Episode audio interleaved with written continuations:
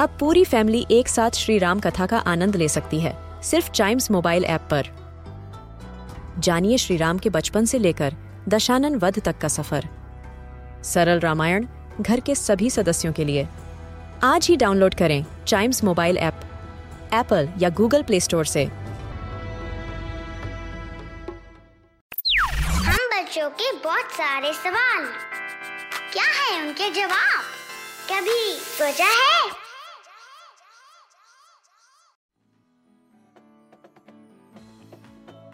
इतिहास में आज तक न जाने कितने बड़े बड़े साइंटिस्ट हुए, लेकिन अभी तक सबसे बड़े साइंटिस्ट में अगर नाम किसी का आता है तो वो है एल्बर्ट आइंस्टाइन।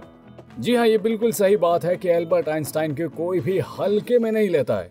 लेकिन उसके बावजूद भी एल्बर्ट आइंस्टाइन से जुड़ी एक बात सबके सामने आती है कि एल्बर्ट आइंस्टाइन कहीं ना कहीं मैथमेटिक्स में कमज़ोर थे। तो उसके बावजूद भी वो इतने बड़े साइंटिस्ट कैसे बन गए? क्या आपने कभी इसके बारे में सोचा है? तो आइए कभी सोचा है कि आज के एपिसोड में इसी बारे में जानते हैं। जी हाँ इसमें तो कोई शक नहीं है कि एल्बर्ट आइंस्टाइन बड़े ही महान साइंटिस्ट रहे हैं। उन्होंने थ्योरी ऑफ़ रिलेटिविटी से लेकर हमें एटम बॉम्ब तक दिया है और यही नहीं, फिजिक्स के कई अलग अलग जो है, हमें लॉ भी समझाए हैं और फिजिक्स के क्षेत्र में काफ़ी बड़े बड़े काम किए हैं। लेकिन फिर भी लोग कहते हैं कि वो जो है मैथमेटिक्स में कहीं ना कहीं पीछे रह गए थे।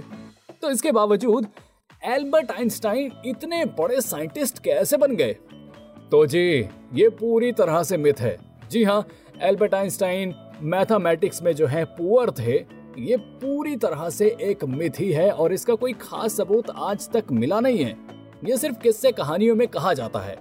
जी हाँ एल्बर्ट फॉन्सिंग नाम के एक राइटर भी हैं जिन्होंने एल्बर्ट आइंस्टाइन के ऊपर बायोग्राफी भी लिखी है। उन्होंने ये भी बताया है कि एल्बर्ट आइंस्टाइन को एक बैड स्टूडेंट कहना ये पूरी तरह से मिथ है, बल्कि एल्बर्ट आइंस्टाइन तो मैथमेटिक्स में अच्छे थे, और इसी वजह से वो फिजिक्स के इक्वेशन भी आसानी से सॉल्व कर लेते, और मुश्किल से मुश्किल जो है टास्क को आसानी से पूरा कर देते थे।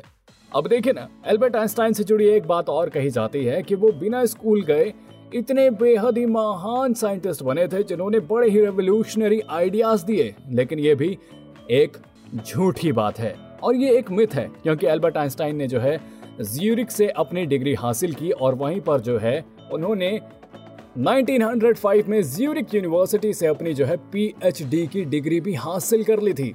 अब बताइए, कोई स्टूडेंट जो पढ़ाई में कमज़ोर हो, वो भला पीएचडी कर सकता है क्या? नहीं ना? तो जी, ये पूरी तरह से मिथ है कि एल्बर्ट आइंस्टाइन जो है एक कमज़ोर स्टूडेंट थे और वो मैथमेटिक्स में वीक थे।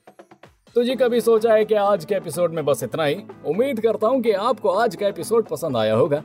ऐसी ही मज़ेदार जानकारियों के लिए बने रहिएगा हमारे साथ। And yes please do like share and subscribe to कभी सोचा है।